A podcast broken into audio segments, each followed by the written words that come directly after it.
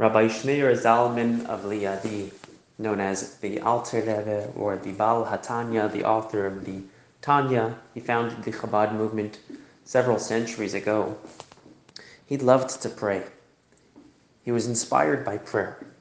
In fact, one of the things that originally attracted him to the Hasidic movement, to his teacher, the Magid of Mezrich, and to the teachings of the Baal Shem Tov, the original founder of the Hasidic movement, was prayer.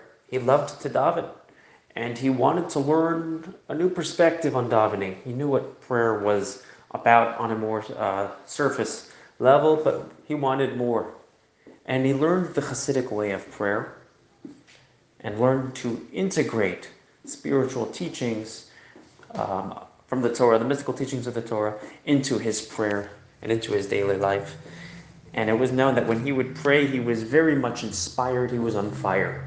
And it was one Yom Kippur day where he was praying. If you imagine how he would pray on a regular weekday, imagine his prayers on Shabbat, on Shabbos.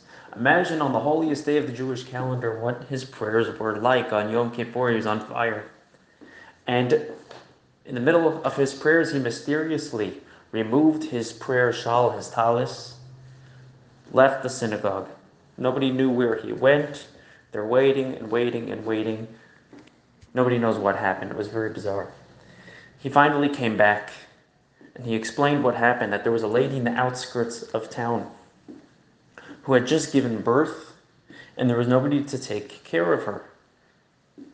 And he went to, to help her out. He went to make her food. He went to chop up firewood.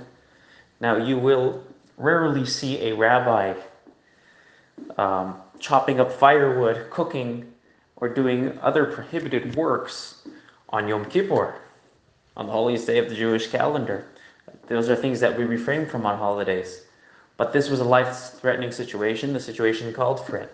And it was not only permitted, it was required.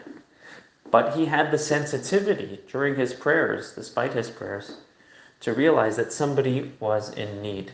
In one of his talks, Rabbi Menachem Mendel Schneerson, the Lubavitcher Rebbe, explained that one may think that this was an interruption of his prayers, but in fact, this was actually the goal of prayer. This is what prayer is all about. The more, uh, the, the, the greatest indication that we've developed true sensitivity toward God, true sensitivity toward our soul, which is a part of God, is if we can experience sensitivity towards others and towards their souls. That's my story, and I'm sticking to it.